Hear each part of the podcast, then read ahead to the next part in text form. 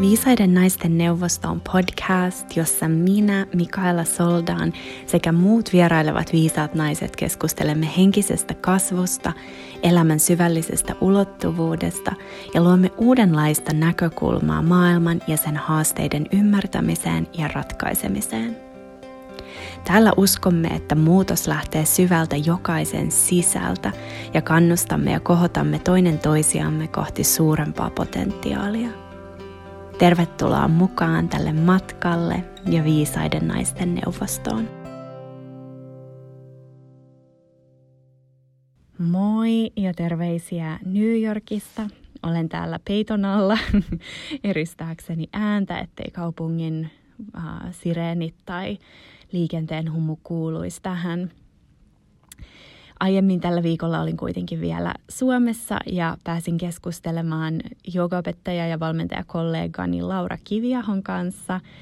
Ja Laura on siis tosiaan muutosvalmentaja ja yritysmentori ja me puhuttiin hänen tavastaan työskennellä semmoisen varjotyön kautta ja että mitä on varjotyö ylipäänsä. Ja sitten puhuttiin valmentamisesta yleisesti ja tavallaan siitä, että, että kenelle valmentaminen tai siis niin, sekä valmentamisesta, valmentajan näkökulmasta että sitten asiakkaan näkökulmasta ja ylipäänsä tästä koko valmennusilmiöstä, koska siitä mä oon halunnut pitkään puhua ja Lauran kanssa hyvin orgaanisesti päädyttiin siitä keskustelemaan ja se oli tosi antoisaa. Se, mikä ehkä ainakin mun omalta kohdalta unohtui tuossa keskustelun aikana sanoa, oli se, että, että valmentaminen ja terapiahan on ihan eri asioita ja niitä käytetään eri juttuihin, vaikka valmennuskuviot voi olla hyvin terapeuttisia, niin silti puhutaan tosi erilaisesta asiasta. Ja, ja tota, ähm, ehkä tämä valmennusilmiö on sellainen juttu, mikä on tekemässä vähän niin kuin tuloaan Suomeen vielä vahvemmin kuin tuolla englanninkielisessä maailmassa. Se on jo ollut ikään kuin normaalimpaa tai yleisempää, että ihmiset palkkaa itselleen valmentajaa ja työskentelee sillain tavoitteellisesti jotakin unelmaansa tai, tai jotakin tavoitetta kohti. Mutta tosiaan oli ihana saada Laura ja hänen hyvin semmoinen elämän iloinen ja, ja kirkas energiansa mukaan. Ja toivottavasti teillekin tulee inspiraatiota tästä meidän keskustelusta. Ja tosiaan, kuten aina, vieraan tiedot löytyy tästä alta ja samoin löytyy mun tiedot. Olisi ihana kuulla, mitä ajatuksia heräsi tästä jaksosta, joko vaikka kommenttina tai Instagram-viestinä. Niitä arvostetaan aina ja palautetta ja jakoja ja, ja tykkäyksiä ja ää, kanavan tilauksia ja mitä kaikkea nyt onkaan. Mutta joo, tosi iso kiitos, että sä oot täällä. Pidemmittä puheitta päästän sut jakson pariin. Enjoy! Moikka moi! Tervetuloa mukaan kuuntelemaan Viisaiden naisten neuvostoa. Tänään on vieraana Laura Kiviaho. Laura, tervetuloa mukaan. Kiitos, kiitos. Ihanaa, että kutsuit, mutta on oikeasti kunnia. Joten mm. kiitos. Kiitos, kun tulit. Ja mehän tunnetaan myöskin joogan parissa, niin kuin varmaan 90 prosenttia mun vieraista. Mä aloitan tälleen. Me tunnetaan joogasta.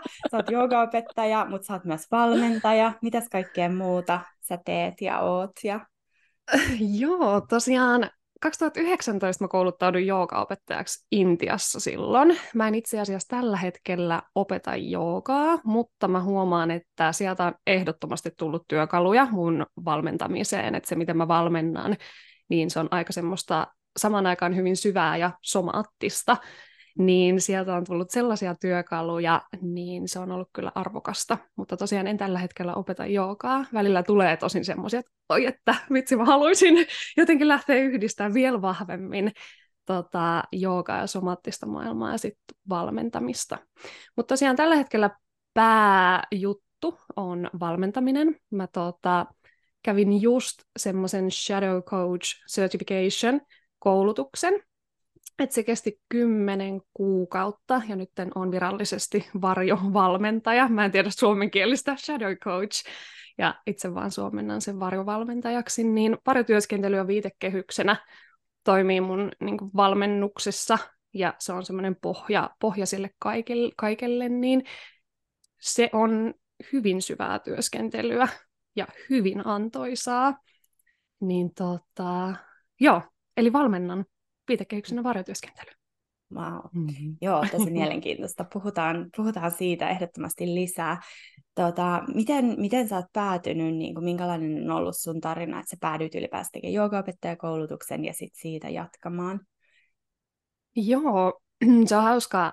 Musta tuntuu, että mulla nyt elämässä on jokin ympyrä sulkeutumassa, että mä lähdin kymmenen vuotta, tasan kymmenen vuotta sitten mä lähdin Australiaan, mä olin 17-vuotias, mä lähdin vaihtoon, vaihtoon sinne vähän katselemaan, että mitä maailmalla on. Ja tosiaan menin vaihtoon sinne ja siellä mä jotenkin niin tajusin, että okei, tämä maailma on avoin. Tiedätkö, että sä voit tehdä ihan mitä vaan täällä. Ja että okei, täällä puolella maapalloa on tällaista, että mitäköhän muissa maailman kolkissa on. Ja siellä mä tein jotenkin semmoisen lupauksen itselleni siitä, että okei, että mä haluan luoda oman elämäni ja oikeasti nauttia tästä runsaudesta, mitä meillä on täällä. Meillä on niin paljon mahdollisuuksia, me voidaan oikeasti tehdä niin paljon asioita täällä, niin silloin mä jotenkin niin lähdin heräämään siihen, että tämä maailma on oikeasti avoin. Ennen sitä mä olin menossa kauppakorkeeseen ja sitten mä olin vähän siellä silleen, että hmm, kenenköhän niin toivetta toi kauppakorkea toive oli. Niin sieltä mä jotenkin niin lähdin kiinnostumaan tosi paljon ää, vapaudesta. Ja mä mietin, että miten mä saan tuotua mun elämään vapauden ihan joka tasolla. Ja silloin mä lähdin oikeastaan manifestoimaan, manifestoimaan sitä riippumatonta elämää, mutta mä en tietenkään tiennyt vielä silloin, että miten se tulee tapahtumaan, missä muodossa. Mä vaan tiesin, että se on jotain, mitä mä oikeasti haluan. Ja nyt tässä oikeastaan kymmenen vuotta mä oon enemmän tietoisesti, enemmän ja vähemmän tietoisesti, niin rakentanut sitä. Ja musta tuntuu, että mitä mä joukan pariin päädyin, niin perus Instagram, mä näin siellä, okei, okay, nämä upeat tyypit on tuolla rannalla joogaamassa, että et toi on jotain, mitä mun sielu haluaa, että siellä on se luonto, siellä on se kehon liike, siellä on se jokin vapaus. Ja se jotenkin tosi paljon inspiroi mua, ja mä löysin yhden semmoisen joogin Instagramissa, joka oli vaan semmoinen wow, että tämä tää on se. Ja sitten mä mietin, että okei, että miten, miten mä pääsen oikeastaan tähän kaikkeen kiinni.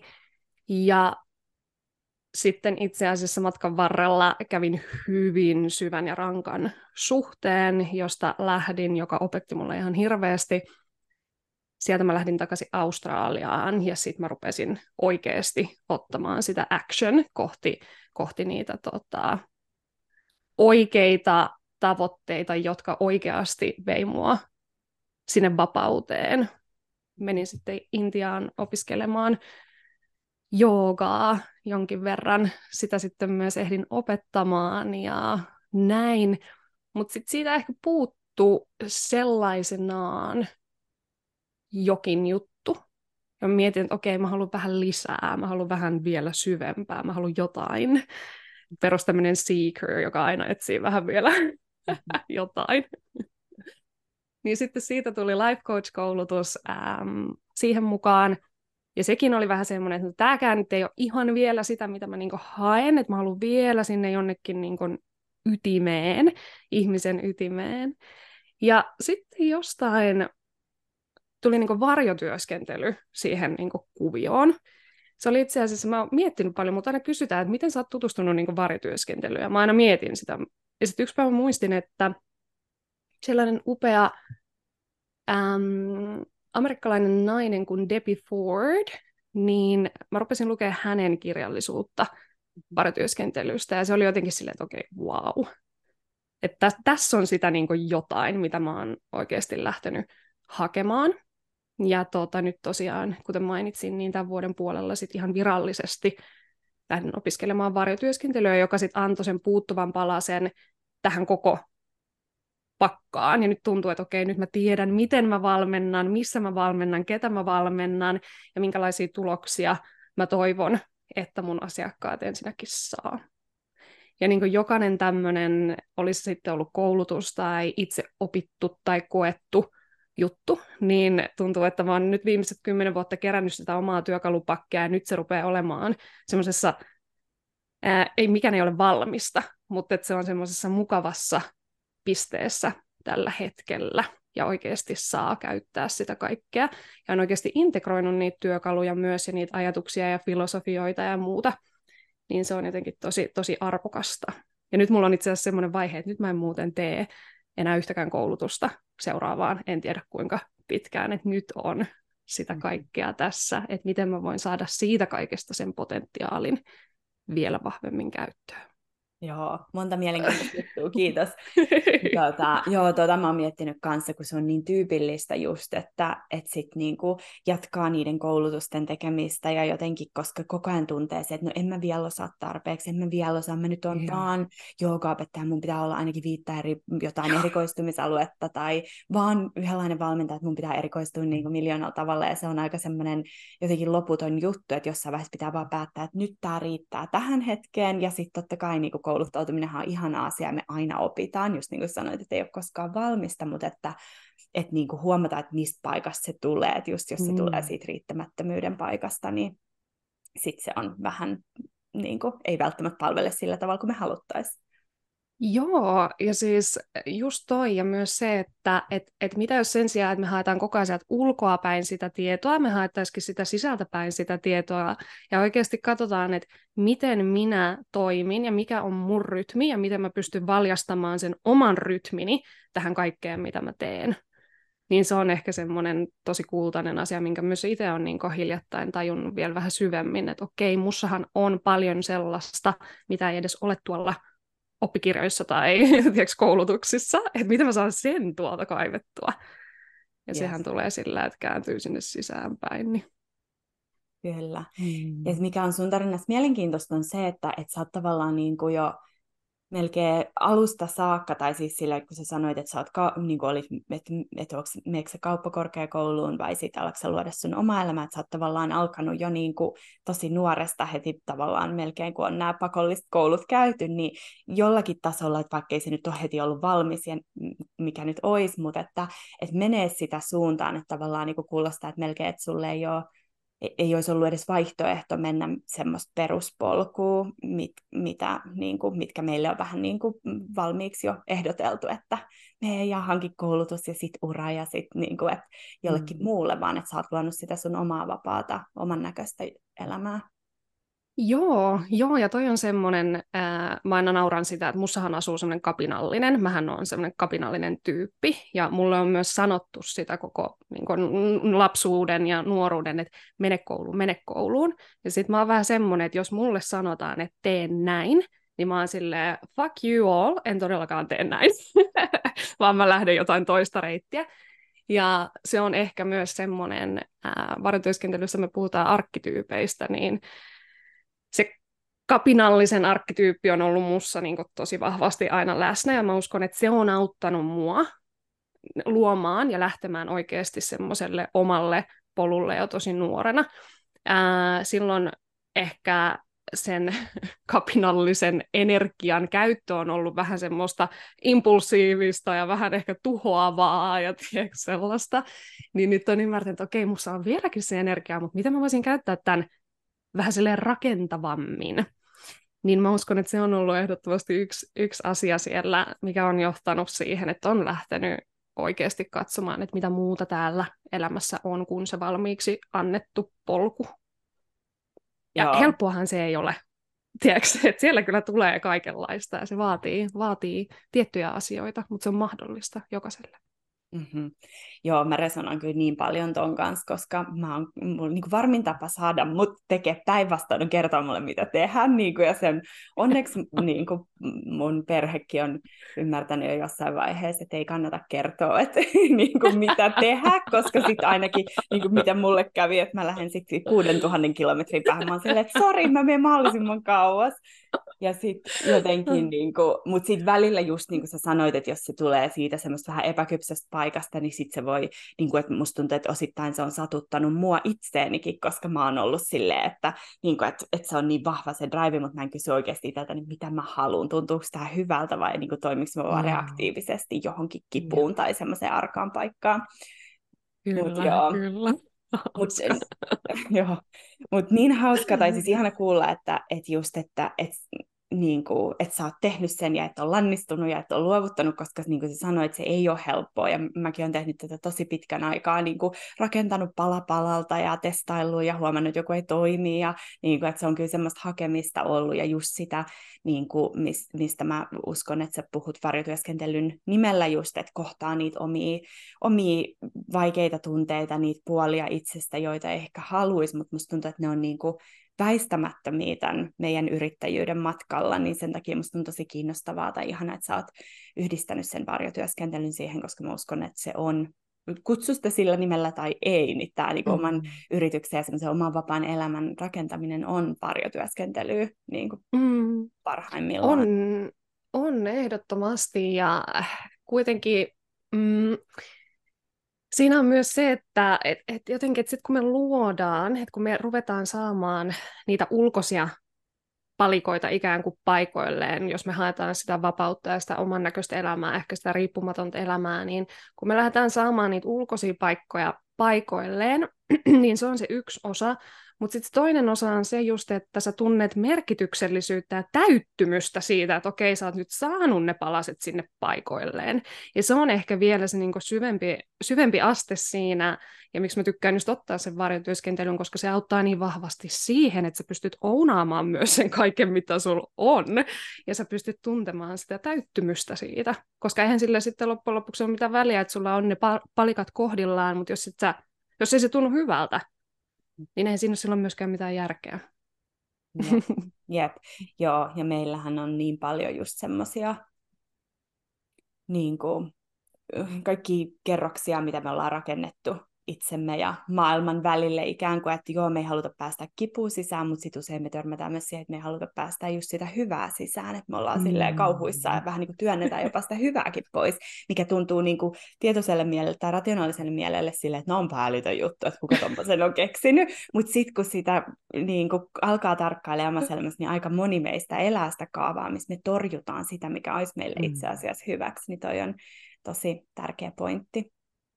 Joo, ja tota kutsutaan kultaiseksi varjoksi varjotyöskentelyssä, että se on se kolikon toinen puoli. Että meillähän ihmisillä valitettavasti meillä on oikeasti aika paljon helpompi olla siinä niin kun, niissä epämukavissa low vibration tunteissa ja siinä semmoisessa äh, mudassa ikään kuin että se on vielä helpompaa sehän niin näkyy esimerkiksi uutisissa, missä se, minkälaista niin kuin, vibration siellä on, ja meillähän niin yhteiskunnassa on aika semmoinen, mm, no, minkälainen tämä yhteiskunta on ja maapallo, kun katsoo sitä avoimin silmin, niin se on meille helpompaa.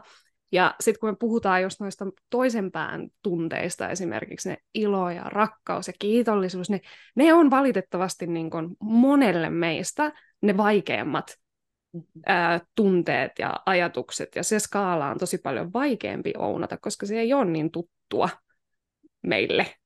Niin se on mielenkiintoista nähdä just tota, varsinkin niin omien asiakkaiden kanssa ja itseni kanssa myöskin, että sitten kun siinä on se kaikki hyvä siinä keskellä, ja sitten menee vaan, tiedätkö, semmoista ympyrää siinä niin kun, kaiken sen hyvän ympäri. On silleen, no niin, se on tossa, mutta mä en ihan pysty, tiedätkö, menemään siihen keskelle ja ottamaan sitä kaikkea vastaan. Niin se on myös semmoinen ihan omanlaisensa matka, että just kun me lähdetään kuorimaan niitä, vaikka käydään traumoja ja sitä, sitä niin kun, ikään kuin dark shadow puolta, niin sitten kun sitä on kuorinut tarpeeksi, ja johonkin pisteeseen asti, niin sitten sieltä tulee just toi toinen puoli, että okei, okay, no niin, mulla ei ole täällä niitä kuoria enää niin paljon, että mitä täältä toiselta puolelta löytyy. Just se, että kuinka paljon pystyn ottamaan sitä iloa ja onnea ja kiitollisuutta, rakkautta vastaan ja antamaan. Niin se on matka. Jep. Joo, hyvin, hyvin kuvailtu. Ja miten jos joku on vaikka niin kuin vähän uudempi tälle varjotyöskentelyn termille, tai että mitä se konkreettisesti on, ja tietenkin jokaisella on myös vähän oma twistinsä, että miten mm. sen näkee, niin voiko sä kertoa, että miten sä näet varjotyöskentelyä ja miten sen kanssa voisi niin kuin tavallaan päästä alkuun, tai mitä konkreettisesti voi tehdä?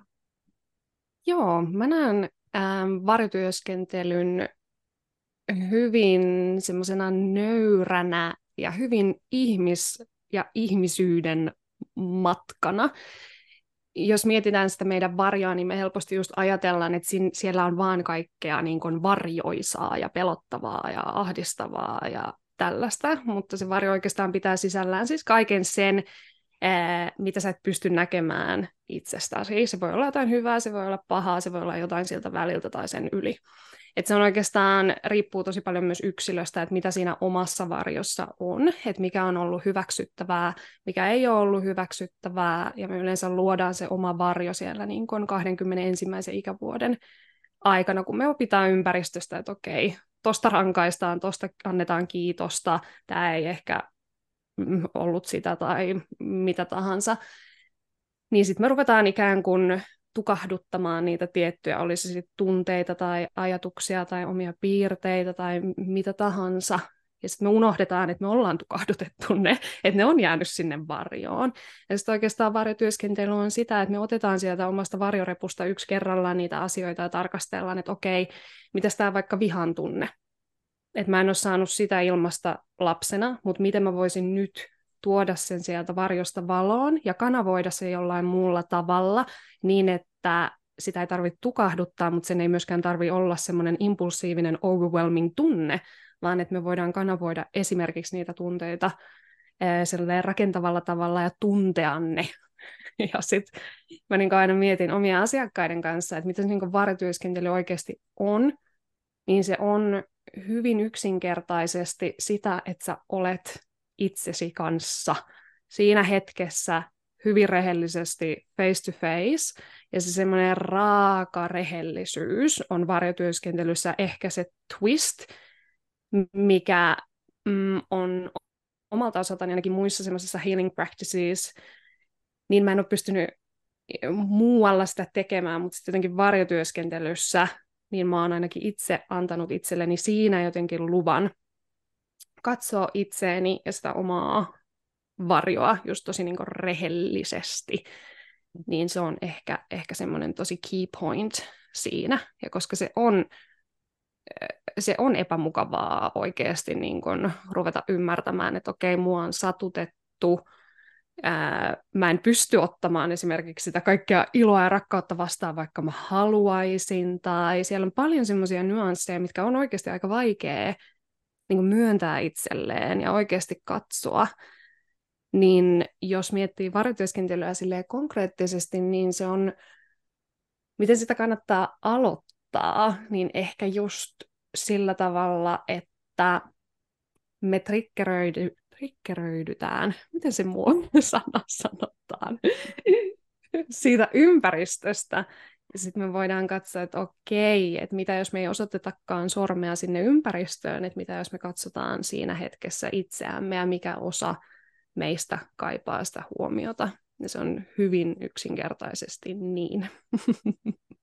Jep, joo, just noin mäkin sen jotenkin ajattelen, että se on semmoinen tavallaan niin kuin, tuntuu, että jotenkin myös niin kuin elämän tapa melkein, niin kuin tapa Joo. vuorovaikuttaa tämän elämän kanssa. Ja koska elämä just tarjoaa meille koko ajan, me ei tarvitse mennä etsiä sitä niin kuin mihinkään kauemmas, vaan me voidaan ihan tässä hetkessä. Ja usein se on just se asia, mitä me ei mieluummin katsottaisi. Niin kuin, mm. että mä olen silleen, että oh, mä en jaksa diilaa ton tyypin kanssa. No, mä menen nyt etsiä niitä mun varjoja. Ja sitten on silleen, että ei kun, ei kun me ei just siihen juttuun, mikä ei huvittaisi nyt tämän, mistä niin kuin tulee se olo, että että haluaa paeta tai, tai jotenkin niin kuin välttää sen jutun.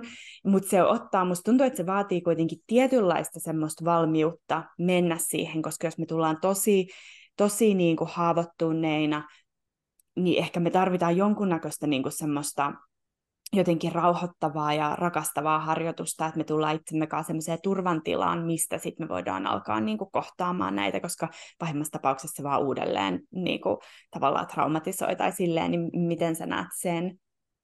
Ehdottomasti, ehdottomasti. Ähm, mä ensinnäkin omien asiakkaiden kanssa paljon ollaan myös niin hermoston kanssa.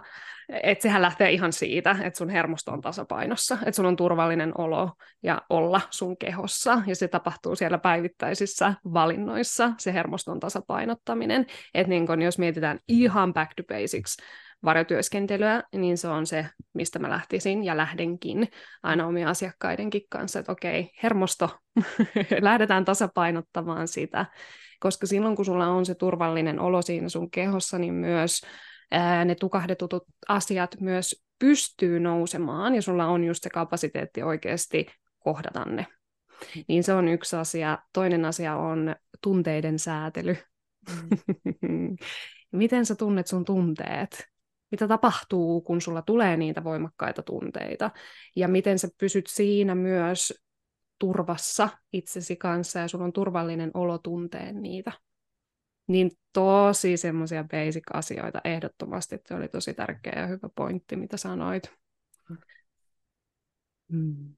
Joo, jep. Se on niin tärkeää. Joo, koska sitten niin kuin, jotenkin se on niin kuin jännää, että vaaditaan se semmoinen tietty niin kuin itsensä rakastamisen ja kunnioittamisen ja arvostuksen ja semmoisen paikka, että just voi, voi mennä niihin, koska musta tuntuu, että mä melkein suurimman osan mun kaksikymppisistä tiesin, että on jotain ja tavallaan mä halusin niin kuin mennä, mennä niin kuin niitä jotenkin asioita kohti. Ja sitten samaan aikaan mä en ollut just käyttänyt aikaa siihen, että mä loisin sen turvan ensin itsessäni ja että mulla olisi sellainen olo, että et, et mä niin kuin jotenkin just on turvassa ja ansaitsen hyvää ja, ja niin kuin, että tämä kaikki on tavallaan sitä kohden, että mä voin, voin luoda eheämmän tai jotenkin niin semmoisen just on, onnellisemman, iloisemman version itsestäni, eikä silleen, että mä vaan sukellan pää edellä niihin ja katson, että voi vitsi, näin rikki mä oon. Tiedätkö, kun joskus just tulee semmoinen olo, että, että ja sit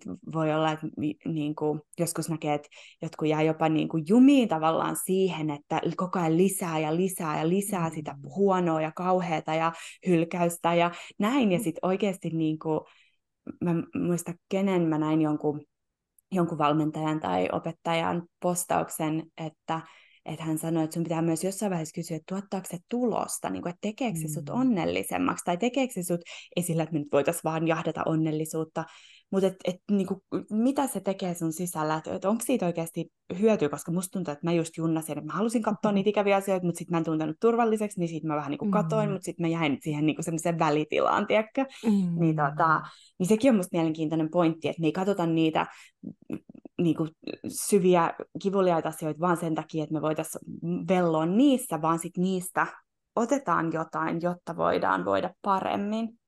Mm, joo, joo, toi oli tosi, tosi hyvä ja ihana ajatus ja pointti. Ähm, ootas, mitäs mun piti sanoa tohon?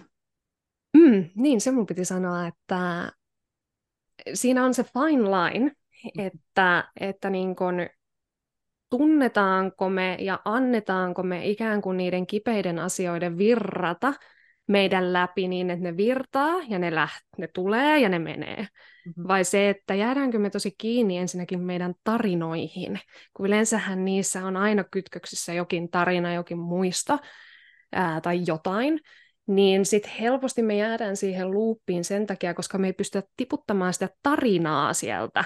Että me jäädään siihen ää, myös niin kun vellomaan sitä tarinaa, että okei, tämä tuntuu kipeältä sen takia, koska sitten me ruvetaan analysoimaan sitä, ja sitten me yritetään pinpointata se jonnekin menneisyyteen, johonkin tapahtumaan. Ja sitä mä aina myös sanon omille asiakkaille, että, että nyt päästetään irti niistä, että se mitä tapahtuu nyt tässä hetkessä, niin se riittää, että anna sen vaan virrata sun läpi nyt sen kokemuksen, mitä sä koet nyt. Et me ei tarvitse tietää loppujen lopuksi kauheasti, että mistä se on tullut tai miksi se on tullut tai mitä se nyt tässä tekee. Et se on sitä enemmän sitä niin kun loogisen mielen äm, harhautusta ikään kuin siitä niin kuin syvästä healingistä, koska loppujen lopuksi syvä healing tapahtuu siellä kehossa, se tapahtuu siellä energiakehossa, siellä tunnekehossa, siellä vähän syvemmällä. Niin se, että jos jää siihen luuppiin kiinni, niin kannattaa miettiä, että okei, mitkä tarinat aktivoituu, mitä mä niin kun, mm-hmm. syötän itselleni, että mitä jos mä tiputtaisin niitä tarinoita ja antaisin vaan olla. Ja siis sehän on, sehän on vaikeeta. Voin nostaa kädet ilmaan täällä, ää, koska ää, siinä on myös se pointti, mitä niin oma, oma valmentajakin useasti sanoo, että, että me ollaan niin addiktoituneita siihen omaan niihin tarinoihin ja myös valitettavasti siihen omaan kipuun, koska se on tuttua ja turvallista. Niin just se, että jotta me päästään siitä luupista pois, niin pikkuaskelin just tiputtaa niitä tarinoita ja miettiä, että okei, että minkälainen suhde mulla on siihen epämukavuuteen, siihen varjoon, siihen kipuun, koska me voidaan tosiaan jäädä tosi koukkuun siihen. Ja tästä niin esimerkki omasta elämästäni. Mähän on prokrastinaation ammattilainen ja se on mun tapa pitää itseäni pienenä, koska mua pelottaa menestys, mua pelottaa epäonnistuminen ja kaikki siltä väliltä. Niin mä oon hyvä prokrastinoimaan. Niin mitä siinä tapahtuu on just se, että jos mä sanon, että mä teen jotain huomenna ja mä en tee sitä huomenna, sitten siitä alkaa helposti semmoinen itsesyyttely, että no miksi mä en nyt vaan tehnyt sitä. Tai mun, mun pitäisi tehdä tai näin. Ja se on sitä varjoa siellä, se syyttelevä osapuoli. Ja se on ikään kuin se mun fiksi, minkä mä saan, koska se on tuttu ja turvallista. Ja sitten mä voin taas yhdellä päivällä ää, prokrastinoida ja olla tekemättä jotain. Ja sitten taas tulee se sama, että okei, no miksi mä nyt tehnyt, mun olisi pitänyt tehdä.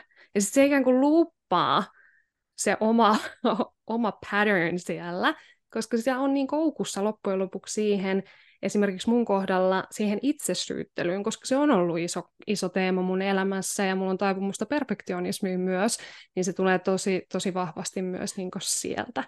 Niin sitten kun lähtee katsomaan sitä omaa elämää ja niitä patterns, että mitä tapahtuu, kun sä teet jotain, esimerkiksi jos sä oot tuossa luupissa, niin mistä osista se luuppi koostuu.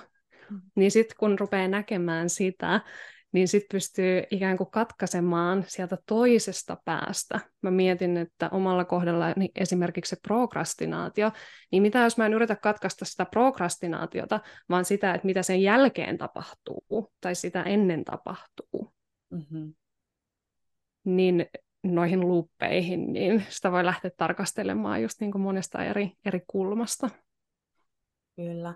Mm. Joo, mutta se vaatii kyllä niin, kuin niin valtavaa semmoista läsnäoloa ja tietoisuutta, koska se miten jotenkin niin kuin varmasti suurin osa meistä ainakin mä huomaan, että mä oon operoinut, niin kuin, että tosi isoja pätkiä päivästäkin sitä on vähän niin kuin nukuksissa tai silleen, että ei ole niin läsnä, varsinkin nyt kun meillä on nämä niin kuin koukuttavat puhelimet ja laitteet ja tavallaan, että me ollaan tosi paljon semmoisen niin kuin, niin kuin, siis sehän on myös addiktio, niin kuin onneksi ei ehkä niin vahingollinen kuin jotkut muut addiktiot, mutta sille, että et, et jotenkin ne, meidän, me vaan ollaan siinä dopamiinikoukussa ja mennään mm. asioita kohti. Ja sitten mä olisin, että mä en olisi tietoisesti ottanut mun puhelinta käteen, mutta se vaan on mun kädessä ja mä oon jossain niin kuin, tiedätkö, viisi minuuttia syvällä jossain Instagramin syöverissä, niin sitten niin kuin, että jotenkin se, että kun kasvattaa tietoisuutta tavallaan siitä omasta olemisesta, mitä vaatii se, että me just pystytään poimimaan se, että mikä on se syy sille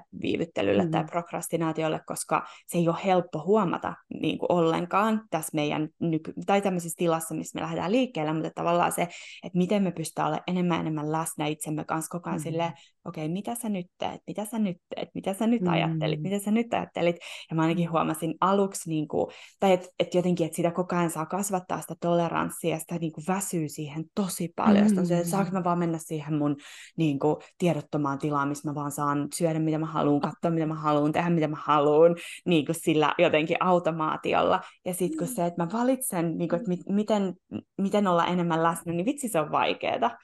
Siis on.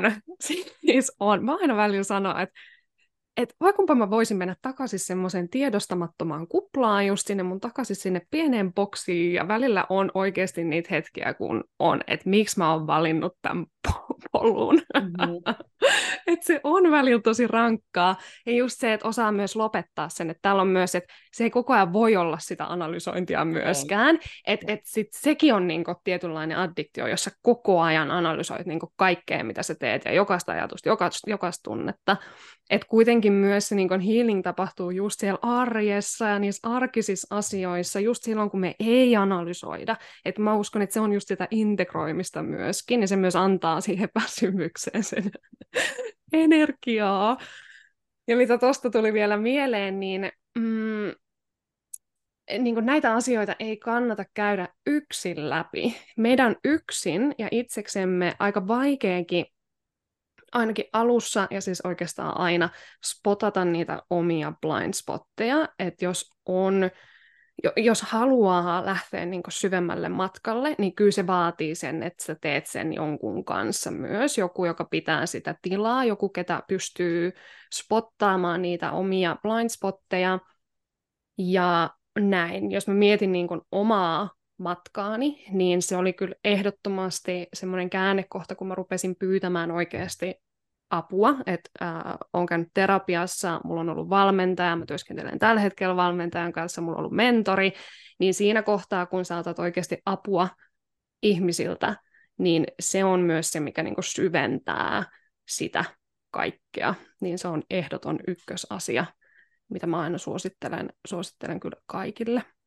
Joo, todellakin, koska just se, että me, me ei tiedetä, mitä me ei tiedetä, ja me ei voida nähdä niitä asioita, ja sitten se tuntuu niin hullulta, niin kuin, sit, kun vastaanottaa ulkopuolisen apua, että sitten kun saa sen semmoisen, niin kuin, että et, et, niin kuin jonkun reflektion tai jonkun, jonkun tota, semmoisen, että niin, että Mikaela, että että huomaatko, että sulla on aika, aika isoja ongelmia tämän vastaanottamisen kanssa, niin kuin, että sä pyristelet koko ajan sitä vastausta. Mä sanoin, en ole. Mä oon työskennellyt sen kanssa, ei ole mitään hätää. Ja sitten silleen, Okei, okay, point, niin kuin just tossa. Ja sitten, niin kuin, ja sitten se on niin ihanaa, koska ensin sehän tuntuu jollekin osalle meissä, niin kuin se tuntuu ihan silleen, että toi on ihan hullu, että miksi toi nyt, miksi toi heittelee jotain tuommoista, sanoo kaikille tota samaa, niin kuin, että, että toi on niin trendikästä niin kuin sanoo noin, että bla bla bla, ainakin mun mieli kertoo tämmöistä, ja sit, mutta sitten se on itse asiassa niin, kuin niin ihanaa, kun joku, joku voi joku voi sen kertoa, koska just me voidaan niin, kuin niin uuvuttaa meidän aivot pohtimalla koko ajan analysoimalla, kun ei me voida nähdä kaikkea, niin kuin, että me voidaan pysyä tosi paljon läsnä just sen kanssa, että, että okei, mitä mä nyt tein, että mulla niin kuin, tämmöinen ajatus johti tähän ajatukseen, joka johti tähän ajatukseen, nyt mulla on paska fiilis, mä itse tein sen. Okei, siitä me voidaan mm. olla tietoisia, mutta se, että just, että miten me pystytään niitä, niitä asioita, nimenomaan niitä varjoja, mitä me ei itse nähdä, niin mm. niihin tarvii ulkopuolista apua. Ja niin kuin, tästä mä oon itse asiassa halunnutkin puhua tosi paljon just siitä, kun säkin oot ollut paljon ulkomailla ja mä oon ollut USAssa, missä niin kuin valmennuskulttuuri on esimerkiksi paljon arkipäiväisempi tai silleen, että on tyypillistä, että ihmisellä on terapeutti joo, mutta on, on vielä tyypillistä, että ihmisellä on valmentaja, vaikka ei olisikaan huippurheilija tai kirjoittamassa kirjaa tai silleen vaan niin kuin elämäntaitovalmentaja ja tämmöinen just, joka niin kuin auttaa meitä näkemään sen, mitä me ei itse nähdä, niin, mutta se ei ole Suomessa ehkä niin vielä niin kuin mm. semmoinen arkinen tai jotenkin normaali juttu, että ehkä me aina ajatellaan, että pitää olla jotain tosi isoa, että sitten voi hankkia valmentajan tai, tai mm. näin, niin mitä sä ajattelet siitä? Joo, joo, siis musta tuntuu myös, että suomalainen kulttuuri on semmoinen, että me pärjätään, tiedätkö, itseksemme. Että kyllä nyt itse pitää pärjätä ja osata ja tietää ja tiedätkö, niin musta tuntuu, että se on ihan meidän kulttuurissakin semmoinen tietynlainen itsenäisyys, mikä ei niin kannusta siihen, että okei, että itse asiassa mulla voisi olla valmentaja. Mm. niin musta tuntuu, että se on ainakin yksi iso elementti siellä. Ja mä oon ainakin itse ollut tämmöinen strong independent woman, joka on muuten pärjännyt itse, tehnyt kaiken itse, en ole ottanut apua vastaan. Että on hauska, mitä sä sanoit tuosta vastaanottamisesta, koska mä edelleen harjoittelen sitä. Yeah. Ja sitten just kun joku, joku antaa mulle jotain, mä oon silleen, ei, ei, kiitos, ei, teen itse. Niin joo, se oli hauska. Mutta joo, niin mä uskon, että se tulee aika paljon myös siitä, mutta mä huomaan, että se kulttuuri on muuttumassa ja se on mun mielestä tosi positiivista. Se on ihana nähdä ja kuulla, että ihmiset oikeasti ottaa apua vastaan. Esimerkiksi niin terapeuteista on nyt, musta tuntuu, että siitä ensinnäkin puhutaan tosi paljon enemmän ja ihmiset on oikeasti enemmän matalalla kynnyksellä menossa terapiaan. Ja se on ihana huomata semmoinen niin liike ja aalto, mikä siinä on. Tietenkin siellä on resurssipulaa, että sitten siinä tulee se vastaan. Ää, ja myös valmen, valmennus niin skene, niin se, se pikkuhiljaa. Mä huomaan, että suomalaiset ehkä me ollaan vähän hitaita myöskin ehkä tämmöisissä niin kuin, asioissa. Mutta kyllä, kyllä se tulee sieltä koko ajan ja kasvaa ja kasvaa. Ja siksi on mun mielestä ihanaa, että enemmän myös puhutaan näistä asioista. Musta on ihanaa, että mä saan olla esimerkiksi nyt tässä puhumassa sun kanssa näistä, koska se olisi oikeasti, tai se on ihanaa inspiroida ihmisiä enemmän. Ja jos mä mietin taas omia asiakkaita, niin, niin mulla on ollut tuo yksi valmennusohjelma, To Be Fiercely You, mikä kestää 12 viikkoa. Puhutaan kolmesta kuukaudesta. Ja silloin kun sä työskentelet jonkun kanssa vaikka sen kolme kuukautta, ja se intentio on asetettu siihen, ja siinä on ää, se tietty energia, niin sä voit oikeasti kolmes kuukaudessa päästä siihen sun tavoitteeseen, mitä sä voit itse yrittää, tiedätkö, monta vuotta mm-hmm. päästä siihen, niin jotenkin, mitä mä pyrin aina sanomaan, on se, että, että kun me ei saada sitä aikaa oikeasti niin kuin takaisin, mm. niin, niin se, että sitä ei tarvitse pärjätä yksin tai yrittää päästä niihin asioihin yksin, tai jos on joku tavoite, olisi se sitten työpaikan vaihto tai kumppanin löytäminen tai ulkomaille muutto tai ihan sama mikä se tavoite on, niin yhdessä sä pääset sinne vaan nopeammin. Ja se mm. on sen arvosta. Että okei, se saattaa olla rahallinen investointi ja tietenkin ajallinen, ajallinen investointi ja se, että sä oikeasti sit oot valmis tekemään sen mu- muutoksen. Mutta just se, että me säästetään siinä aikaa. Musta tuntuu, että valmentajien kanssa niin sä vaan säästät aikaa. Yeah. Ja myöskin sä pääset tosiaan sinne syvemmälle, koska siinä on se joku, joka pystyy spottaamaan niitä asioita, mitä ei itse näe. Joo, niinpä. Joo, tota mä oon kanssa miettinyt, no siis niinku kokenut myös itsekin sen ajan, ajan mutta sitten se, että, että tavallaan musta tuntuu, että meillä pitää olla se tietty, ainakin mun kohdalla, ennen kuin mä uskalsin investoida niin kuin semmoiseen ihan niin kuin just valmennuspakettiin, niin mulla mm. piti olla semmoinen niin kuin just itsen arvostus ja semmoinen, että mä ansaitsen tämän, koska sitä ennen mä olin just silleen tehnyt kaikki itse ja sitten myöskin silleen, että no en mä vielä ole siellä. Ja sitten se semmoinen mm. niin kuin nousu siihen, että mä ansaitsen ottaa tämän avun vastaan, mä ansaitsen edistää mun kohdalla mun mm. yritystä niin kuin just kolmes kuukaudessa sen verran, mitä mulle ehkä menisi kaksi vuotta yksin, niin kuin, koska joku, jolla on se tieto, joku, joka voi auttaa mua, niin kuin, että kyllä tämä ansaitsee sen, että mun työ ja niin kuin, tämä on niin merkityksellistä, että, että kyllä sen niin kuin, kuuluu tulla, tai sitten vaan ihan henkilökohtainen elämä, että mä ansaitsen voida paremmin, saada työkaluja mm. mun omaan hyvinvointiin. Mm, joo, joo, ehdottomasti. Ja se on se varjo siellä, joka kuiskii, että no, et saa vielä valmis, ei sun nyt kannata, ei sulla ole sitä, odota, että sitten kun, niin sitten voitteeksi. Yeah. niin ne on niitä tarinoita siellä, mitä me syötetään itsellemme. Kyllä, ja sitten nyt mä lainaan ystäväni Veera Korjala, joka aina sanoo, että että et just tuommoisissa niissä rahallisissa investoinneissa, mitä me saatetaan jännittää tosi paljon ihan niin kuin, siis ymmärrettävästi, että harvalla meistä pyörii monia tonneja ylimääräistä tuolla, mm. että mitäs mä nyt täällä tekisin, että se on se semmoinen, niin missä me tavallaan valitaan ehkä just ottaa se vähän isompikin summa, mikä ei ole ihan vaan, että mä voisin heittää sen tosta noin vaan, mutta mitä Vera aina sanoo, on, että me nähdään niin helposti se, mitä me ikään kuin menetetään, eli vaikka se viisi tonnia, um, mutta me ei nähdä sitä, mitä me saadaan. Niin kuin, että mitä me mm. saadaan sit sillä just, koska me ollaan oltu siinä valmennuksessa ja, ja niin kuin kaikki ne työkalut ja se e, niin kuin eteenpäin meneminen. Ja sitten rahakin luultavasti jollakin tavalla tulee myöskin takaisin, koska se virtaa ikuisesti niin kuin täällä se vaan menee. Mm. Niin se on niin kuin helppo tuijottaa sitä just sitä pelo, pelokkaana, ja niin kuin sä sanoit, että se on se varjo meissä, joka on silleen, mm. että apua, apua, apua, on sä menetät. Mutta sitten itse asiassa niin, jos mä siirränkin katseen siihen, että mitä tämä voi tuoda. Mm, joo, joo, se on todella, todella hyvä, hyvä pointti. Ja se, että niin kun, eh, se, että kun me puhutaan niin kun isommista summista esimerkiksi, niin se on myös fakta, että se motivoi, tiedätkö? Jos mä mietin omaa niin kun, eh, mitä, mihin mä oon investoinut oman osaamiseen tai valmennuksiin tai muuhun, niin silloin kun me puhutaan satasista esimerkiksi, niin mulla on monta semmoista muutaman sadan kurssia, mitkä mä oon ostanut. En ole muuten ikinä käynyt niitä loppuun, ja teeksi, että ei, ei vaan ole sitä motivaatioa siihen, koska satasia voi se ei vielä motivoi niin paljon, mutta sitten kun me ruvetaan puhumaan niistä tuhansista esimerkiksi, niin siinä tulee semmoinen, että hetkonen, että mä en muuten heitä näitä tuhansia nyt tuonne niin roskakoppaan, että mä haluan oikeasti niin kuin tehdä tämän muutoksen, niin mä uskon, että siinä on myös se, mikä on tosi positiivinen oikeasti asia, koska se motivoi mm-hmm. monia se raha.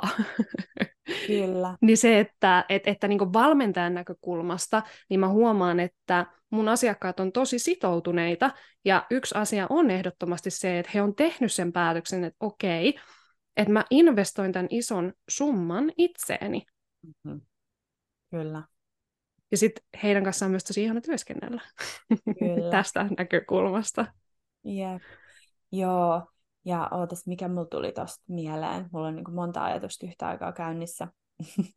mutta tota, mut joo, se on niin kuin, että jos me mennään tyhjin käsiin, niin me myös palataan tyhjin käsiin, että mm. vaihtohan on pakko tapahtua, jonkunnäköinen mm. vaihto, niin kuin, että, että se on niin totta, että se motivoi ja totta kai niin se ei, niin kuin, että mikä on iso summa yhdelle, ei ole välttämättä siitä toiselle, mm. ja niin kuin, että se on jokaisen sit oma tavallaan semmoinen, mutta ehkä se, mikä mulla tuli mieleen tuosta on, että ähm, niin kuin, apua, mä kadotin sen taas, Tämä, mulla on liian monta ajatusta käynnissä yhtä aikaa.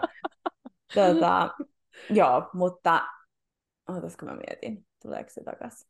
Se ei nyt jostain syystä enää no, tuu takaisin. Mutta anyway, um, se, mitä mä halusin sanoa myös, oli mun toinen ajatus, että, että mä huomaan, että paljon niin kuin ryhmävalmennukset on semmoisia, mitkä kiinnostaa suomalaisia, että halutaan, mm. koska sehän voi olla myöskin niin kuin edullisempi, sit, kun moni osallistuu siihen, mutta tietenkin sit se mm. niin kuin yksilöllinen ohjaus jää siitä aika paljon pois, että se mä huomaan vaikka omalla kohdalla, että, että semmoiset ryhmäjutut myy enemmän kuin sitten just se yksilövalmentaminen, että se on ehkä sitä niin kuin kehitystä, mitä ollaan vielä tavallaan, mm. että, että testaillaan näitä, näitä ryhmäsettejä ja sitten jossain vaiheessa se oma, oma valmentaja mm. voi olla mm. ajankohtaisempi. Joo, joo, niitähän on todella, todella, todella monia eri malleja, että miten, miten voi voi tehdä ja niin kun omassa valmennuksessa on pystynyt hyvin niin kun yhdistämään sekä että, että aloitetaan ryhmänä, mutta se tuki on yksilöllistä. Mm.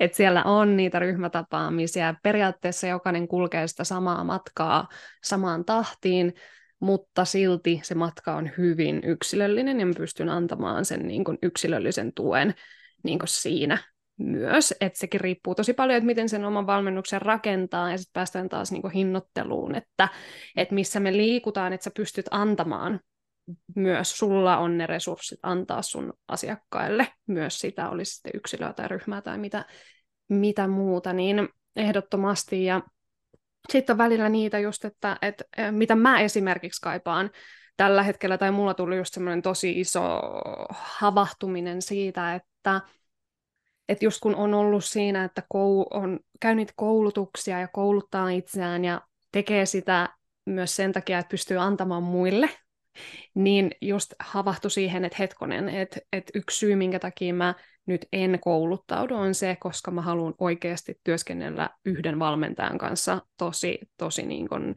läheisesti, että mä voin kasvaa ja mulle kannatellaan tilaa, niin sitten on niitä, niitä matkoja just ehdottomasti ja sitten on niitä, että mennään ryhmässä, että just se, että mikä se on se tarve siellä, että mitä oikeasti haluaa, ja koska ryhmässähän on myös voimaa, siinähän on ihan älyttömästi voimaa, niin just se.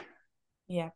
Mm. Joo, todellakin. Ja mä huomaan myös omalla kohdalla se, että mitä enemmän niin kuin mä, mä pidän retriittejä tai valmennan tai tai niin kuin jollain tavalla opastan tai opetan, niin sitten mä kaipaan sen mun tarve myös sille just kannattelulle, mitä sä tuossa itsekin sanoit, niin kuin se kasvaa, että sitten se on tavallaan, niin kuin, että jossain vaiheessa tulee se, että mä en voi mä en voi enää antaa enempää, ellei mä itse niin upgradea sitä mun tuen tasoa.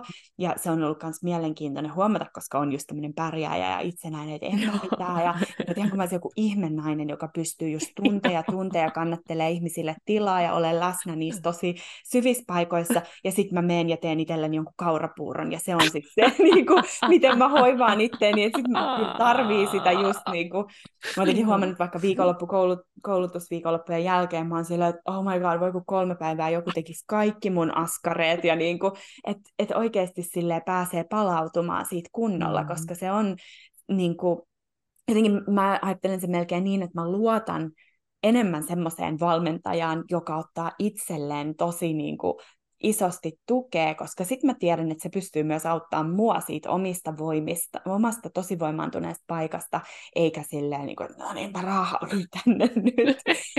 niin sit, sekin on ollut tosi semmoinen iso oivallus mulle, että tarvii niin kuin sitä tuen määrää vaan pitää kasvattaa. Ehdottomasti siis pystyn allekirjoittamaan tuon täysin, niin kun, e, en mä, siis mä en pystyisi olemaan tässä, missä mä oon, tai tekemään tätä, mitä mä teen, ellei mä ottaisi apua ja tukea ja tiedätkö, että joku kannattelee mullekin välillä sitä tilaa, mutta se on, tiedätkö, kun mulla on myös toi niin kun ihmennainen, itsenäinen ihmennainen ja supernainen, mitäs näitä nyt on, niin just silleen mä sanoin, tota, mulla on somaattinen hoitaja nyt, kenen kanssa aloitettiin yhteinen matka, niin mä just sanoin, että vitsi, tiedätkö kuinka ihanaa se on, kun sä pidät mulle tilaa ja mä voin olla tämmöinen pieni, pallero, joka vaan on siinä omassa pienuudessaan ja siinä semmoisessa ja joku vaan hoivaa ja kannattelee. Niin siinä on taikaa. Siis siinä on niin paljon jotenkin, en tiedä. Siis se tuntuu niin hyvältä.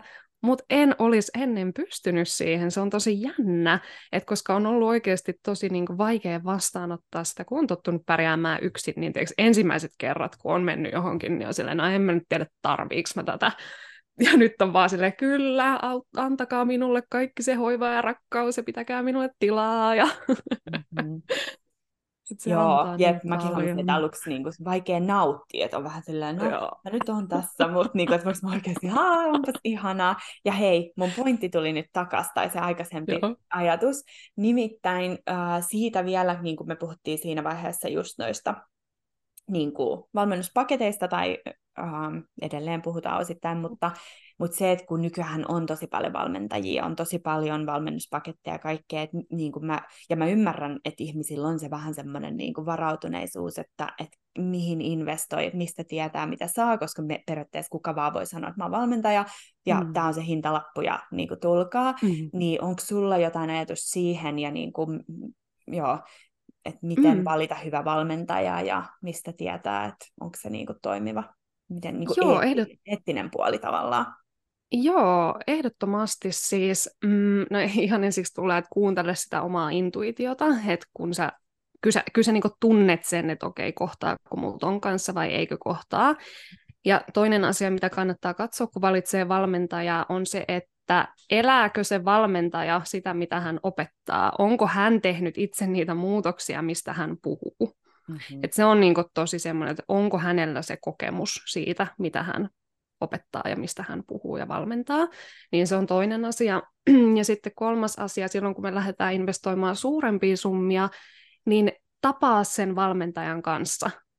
Niin kun moni valmentaja pitää niin kun ilmaisia sparrausstrategiapuheluita, missä te oikeasti pääsette juttelemaan siitä sun ongelmasta tai ongelmasta, ja siinä sä pystyt ikään kuin kysymään häneltä, että onko hän pätevä siihen ratkaisuksi. Niin se, että sä oikeasti saat sen kohtaamisen, sen live-kohtaamisen ikään kuin ennen kuin sun pitää investoida, tai sä saat investoida niitä suurempia summia itseen, niin se on myös mun mielestä tosi tärkeä. Mä en itse lähtisi ostamaan ää, tai investoimaan kehenkään ennen kuin mä olisin jutellut hänen kanssa, että niin kuin siinä pystyy myös kuulemaan sen oman intuition. Yeah. Ja myös sen, että okei, okay, että onko hänen energia, ammattitaito, pätevyys ja vaan se yleinen vibe sellainen, mikä oikeasti auttaa mua tässä mun asiassa. Kyllä.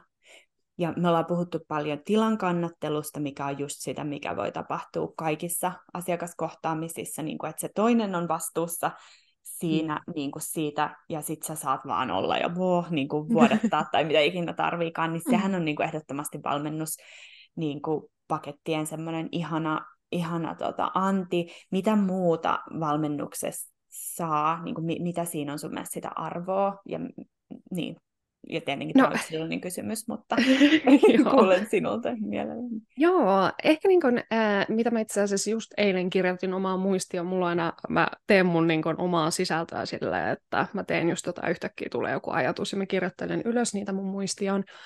Niin mä just kirjoitin siitä, että esimerkiksi semmoiset sanat kuin hyvinvointi tai unelma tai unelmaelämä, niin ne on tosi semmoisia niin ympäripyöreitä asioita. Että sitten jos miettii sitä arvoa ja sitä, että okei, mä nyt etsin itselleni valmentajaa, niin jos joku puhuu unelmaelämästä, niin mitä se niinku, sehän ei kerro yhtään mitään, koska meille jokaiselle se unelmaelämä on tosi erilainen. Niin just se, että kun lähtee hakemaan sitä valmentajaa, niin katsoo, että miten se valmentaja on kommunikoinut ja sanoittanut sen, että okei, että unelmaelämä – Äh, haaveiletko siitä, että saat tehdä neljä tuntia töitä päivässä ja istua siellä Kostarikassa, teetkö, palmujen alla?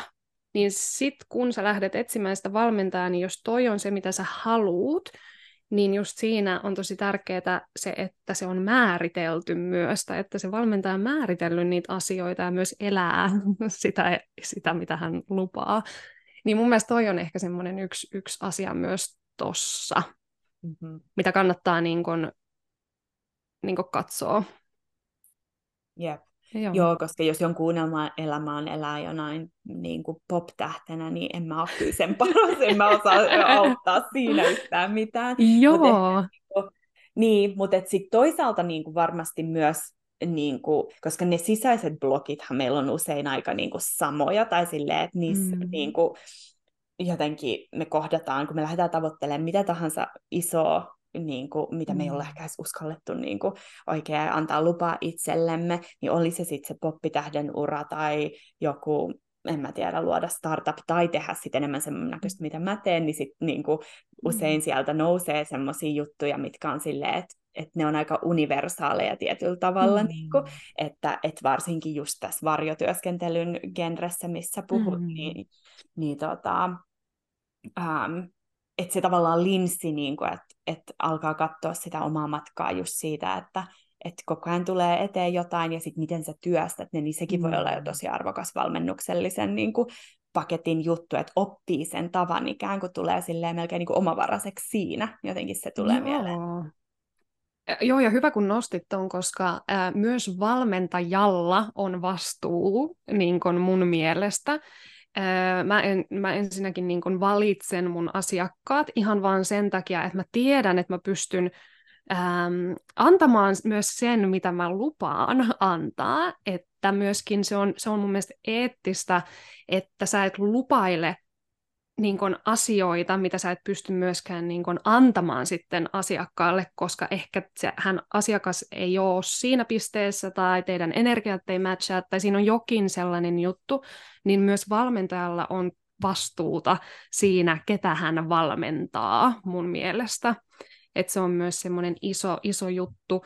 Ja myös se, että, että tota, että silloin kun hyppää tämmöiseen valmentaja-valmennussuhteeseen, että valmentajalla on mun mielestä myös vastuu siinä, että hän äm, myös valmentaa omaa asiakastaan just nimenomaan omavaraiseksi ja sillä tavalla itsenäiseksi, että siitä ei tule semmoista niin kuin codependent suhdetta myöskään.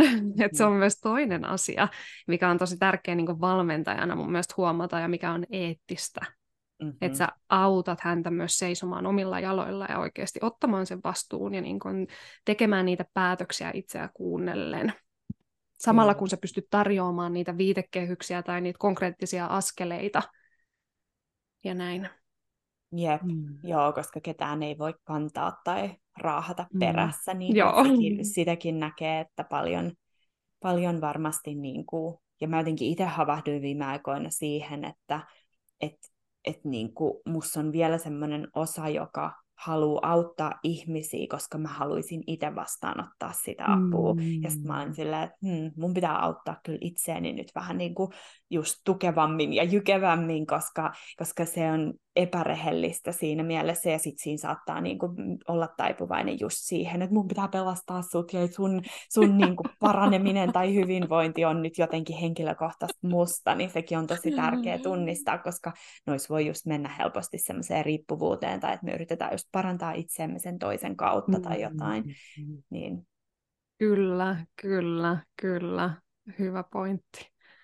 Joo. Mm. Tota, Okei, mulla, olisi, mulla on vielä, niin musta tuntuu, että tässä on tosi kauan, mulla on paljon kysymyksiä, mutta on, tuleeko sinulla mieleen tässä vaiheessa jotain pointtia, jotain, mitä me ei olla sanottu vielä? Hmm. Vitsi, nämä on niin jotenkin jänniä, aina kun puhuu, niin jotenkin kun se tulee jostain, niin sitten mä oon vähän silleen, että mitä me ollaan niin puhuttu, tiedätkö tässä? että kun se vaan tulee, niin se on mm-hmm. jotenkin ihanaa. Niin mä en, en, en siis tiedä, onko mitään sellaista erityistä, erityistä tässä. Joo, mm. jep.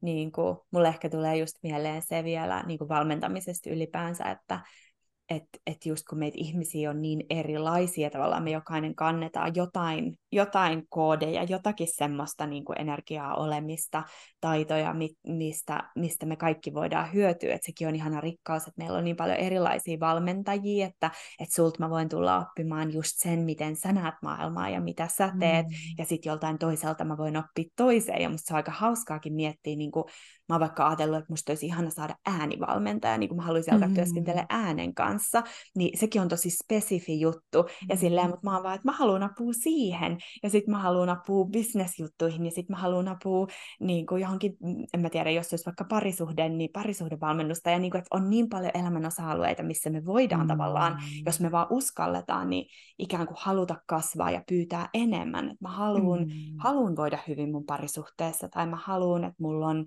just jos se on se ääni tai joku, joku muu niin kuin juttu, tosi semmoinen spesifi juttu, tai en mä tiedä, harrastaa joidenkin hevosten kanssa, tai mitä ikinä se onkaan, mm. mutta tavallaan niin kuin jotenkin, koska ehkä sekin on semmoinen vähän niin kuin tulevaisuuden meininki, että sen sijaan, että me ostetaan käsilaukkuja tai näin, niin mm. niin ehkä me niin kuin kasvatetaan sitä semmoista henkistä pääomaa just toistemme mm. avulla. Joo, ja palvelut, siis kyllähän palvelut on niin kasvavaa, että mehän halutaan yhä enemmän palveluita, ja näähän on kaikki palveluita, jokainen valmennus on palvelu, niin ehdottomasti, ja mun mielestä on ihan supersiistiä, että ihmiset uskaltaa tuoda sitä omaa osaamista ja tehdä niitä palveluja, rakentaa niitä valmennuksia tai muita juttuja. Mun mielestä se on niin, niin hienoa, ja jotenkin se, että että niin kun jokaisella meillä on se meidän oma tarina, meillä on ne omat asiat, mitkä me ollaan käyty läpi, niin mä uskon tosi vahvasti siihen, että se palvelu nimenomaan tulee sieltä, sieltä omasta ytimestä ja just niistä kokemuksista, mitä on käynyt, käynyt läpi. Mm-hmm. Ja myös se, että niin kun, ö, välillä kysytään multa, että no eikö ihmiset katso niitä titteleitä ja koulutuksia ja muita, niin e, sekin on vähän semmoista niin kun, omalla tavallaan katoavaa tavaraa, että, että jos mä mietin, että jos mä investoisin nyt johonkin palveluun, niin en mä ensimmäisenä ole katsomassa niitä titteleitä, titteleitä siellä, niin kuin, että mitä tämä ihminen on niin kuin, titteleiden perusteella, vaan että kyllä se on enemmän se, että mikä se on se vibe, miten tuo ihminen elää, äh, onko hän niin kuin, tuleeko se hänen sanoma sieltä ytimestä vai onko se jostain ulkoapäin niin kuin, opittua juttua, niin, niin tota, mielestäni on ihanaa, että on niin ruvennut aukeamaan se, että se sillä sun omalla kokemuksella ja tarinalla on väliä, ja se voi olla väylä siihen sun riippumattomaan elämään ja siihen vapauteen ja myös siihen, että sä saat tehdä merkityksellistä ää, ja semmoista täyttävää, runsasta työtä esimerkiksi. Niin mun mielestä se on ihan super, super hieno juttu. Kyllä. Joo, ja niin kuin varmasti joillekin, joillekin ne semmoiset niin tittelit ja tämmöiset on tärkeitä, mutta jotenkin musta tuntuu, mm. että, että sä edustat niin sitä niin kuin uutta, tiedätkö, niin kuin uutta, uutta maailmankatsomusta ja just sun niin kuin tarinan pohjalta, että, että jotenkin, ja se on myös ihanaa, että uskaltaa luottaa siihen omaan auktoriteettiin, koska meitä on niin mm. paljon ohjattu siihen, että, että me just luotetaan siihen, enkä mä sano, että ei niissä olisi mitään arvoa, että on käynyt paljon kursseja ja koulutuksia, niissä oppii valtavasti, mutta että se, että että just, että vaikka jos meidän intuitio sanoisi, että tämä ei ole ihan mun tyyppi, mutta sillä on tosi mm. hyvät niin kuin, mm. ää, tittelit ja arvonimet ja muut, niin sitten, että me valittaisiin se silti niin kuin, ja mm. ohitettaisiin se meidän oma intuitiivinen tieto, tai sitten toisinpäin, että no joo, tällä tyypillä, niin kuin, että, että se on selkeästi omasta kokemuksesta, mutta mulla resonoi, mä haluan oppia tältä tyypiltä, mitä mm. sillä on kerrottavaa, niin luottaisi siihen. Just se, just se. Ja siis ehdottomasti tietenkin koulutuksissa, koulutuksissa on arvoa ja se tuo myös sitä asiantuntijuutta ja sä saat työkaluja sieltä ehdottomasti, ehdottomasti. Ja siksi se onkin ihanaa, että kun sen yhdistää siihen omaan kokemukseen ja omaan matkaan, niin silloin siitä tulee niin oikeasti jotain tosi syvää ja isoa ja merkityksellistä todennäköisesti. Mutta just toi, ettei ikinä pidä sivuttaa sitä intuitiota. Että kyllä sen tuntee siitä ihmisestä, että hei, onko tämä semmoinen ihminen, kenet mä haluan siihen omaan energiakenttään. Ja mä uskon, että se tunne siellä, se intuitiivinen tunne on aina se, mitä kannattaa kuunnella. Ja mun mielestä se on myös niin kuin, että on erilaisia palveluita, mutta sitten on niin erilaisia ihmisiä, niin se on mun mielestä myös super kiva. Mun oma asiakas sanoi just, just mulle, että mm, mä siis pari vuotta sitten istuin Vipassanan, ja hän nyt sanoi mulle, ää, mun asiakas, että mä inspiroin häntä menemään Vipassanaan just sen takia, koska ää, mä edustan myös aika semmoista, niin kuin, että mä en ole mikään semmoinen fokusoitunut joogi, joka menee, tiedätkö, tuonne meditoimaan ja näin, että mulla on myös se tosi semmoinen pinnallinen, materialistinen, ää, tietynlainen puoli mussa, että on ne molemmat ja mä näytän ne molemmat puolet myöskin, niin se oli ollut hänelle tosi suuri inspiraatio, että hän ymmärsi, että myös tällainen ikään kuin tavallinen tyyppi voi myös mennä sinne niin kuin kymmeneksi päiväksi meditoimaan, että sun ei tarvi olla mikään huippumeditoija tai huippujoogi mennäksesi sinne.